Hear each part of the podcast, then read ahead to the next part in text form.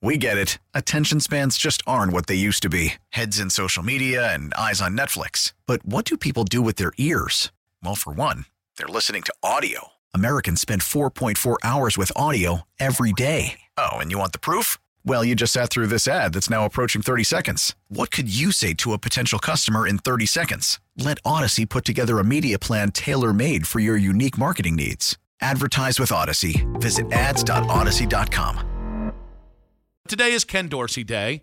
Welcome back to Cleveland, Ken Dorsey. I thought it was funny hearing, you know, Ken's uh, press conference um, for about uh, was about 30 minutes during Baskin and Phelps today, and that sounds like I'm going to to take a shot at Baskin and Phelps. I'm not, but I, I, I was listening to it, and I do think it was funny that you know somebody was like, ah, does it feel familiar? And he's like, yeah, nah, they've they've kind of reworked this. It does not feel familiar to me. And then I thought back to how many times they've redone the building in Berea. And it, there was a moment there where it was literally every two years, and you'd walk in and would look, and maybe not completely different, but if you go from where it was at the beginning of the Mangini era, actually, sorry, at the Romeo era, to where it was when Ken Dorsey came back, I would imagine it looked quite different, much like the Browns organization itself. But there were some instant things that I thought stood out at the Ken Dorsey press conference. And as always, we, we throw it out to you guys 216 474 0092. Did what you hear from Ken Dorsey today make you feel better?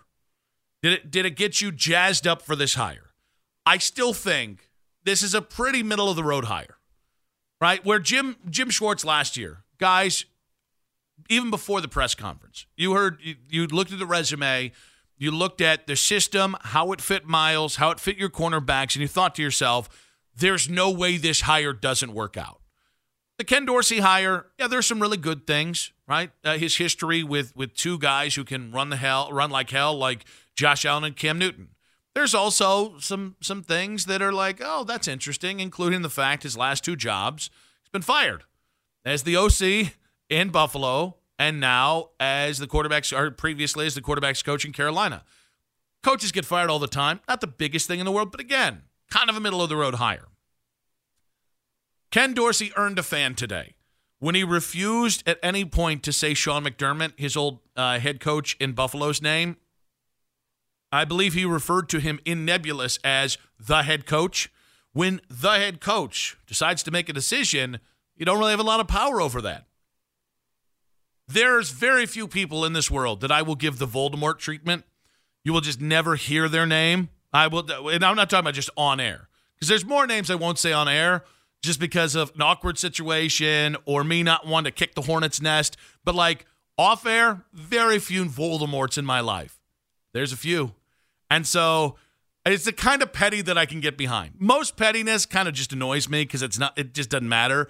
But like Ken Dorsey got murked halfway through the season, the offense was pretty much the same. Josh Allen just stopped throwing interceptions and everybody acted like uh, Joe Brady split the atom for the first time, and that Ken Dorsey must have been a, a schmuck of epic proportions. So I like that on the heels of the Ty Dunne piece three months ago, I like that Ken Dorsey's still petty about that.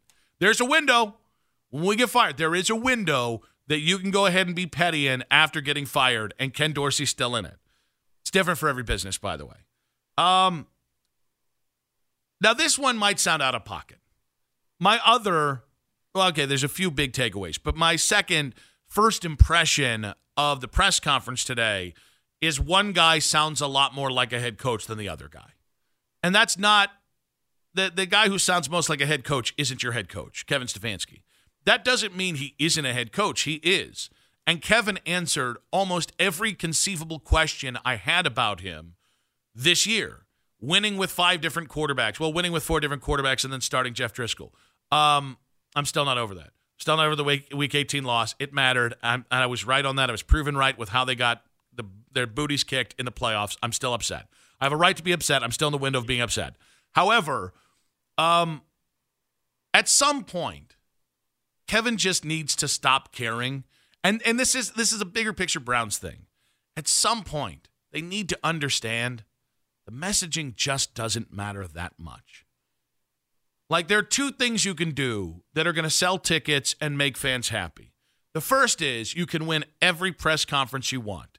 and and everybody from Jimmy Haslam all the way down to the water boy can have the same messaging. It does not mean a single darn thing if you don't win.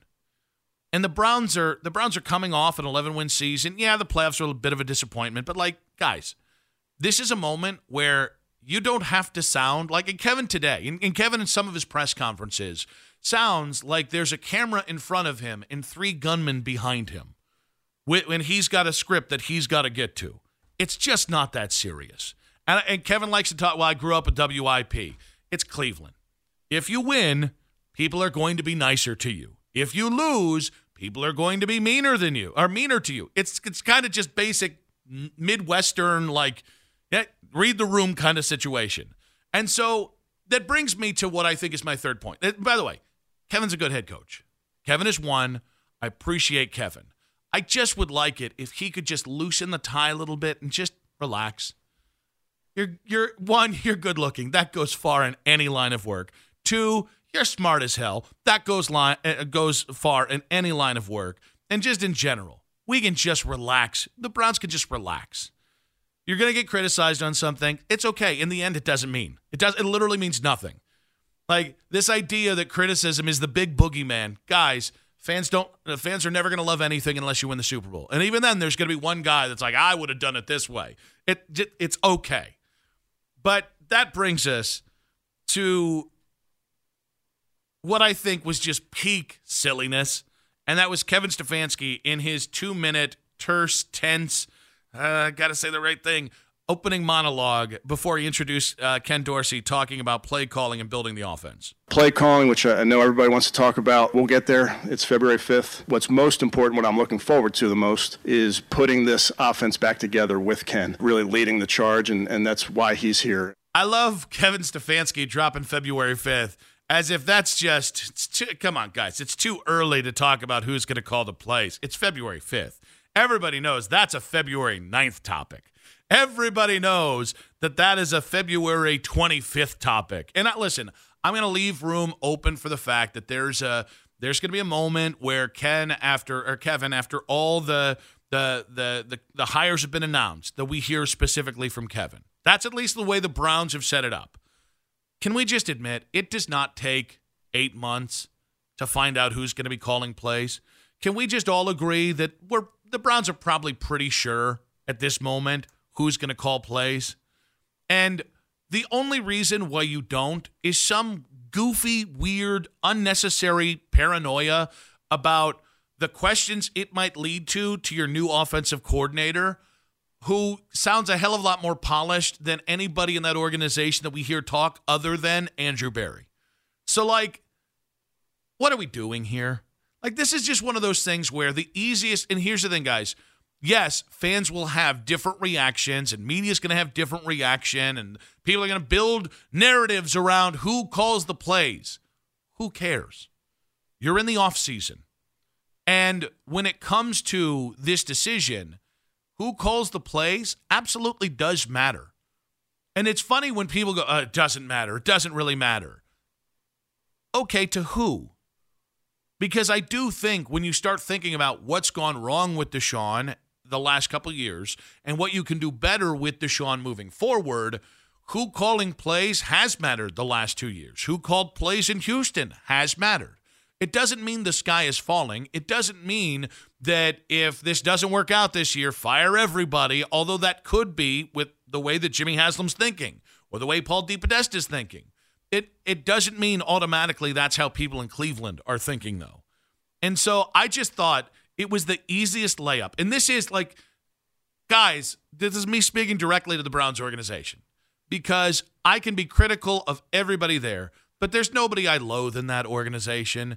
I, I it might be a little might be a little too many people, too many cooks in the kitchen, but that's a personal opinion. Guys, you had the easiest layup. I watched uh, I watched 10-year-olds play basketball over the weekend. Nobody hits an easy layup. Nobody can. And that reminds me of this. When the easiest layup is uh, Kevin's going to call plays. The easiest layup is Ken's going to call plays. And then we'll talk about it but by and large, nothing will change. But the people who will like it will love that. The people who will hate it, ah, they'll grumble for a little bit and then forget about it until we talk about it in, I don't know, October 1st. But the idea of uh, February, it's February 5th, guys. Come on.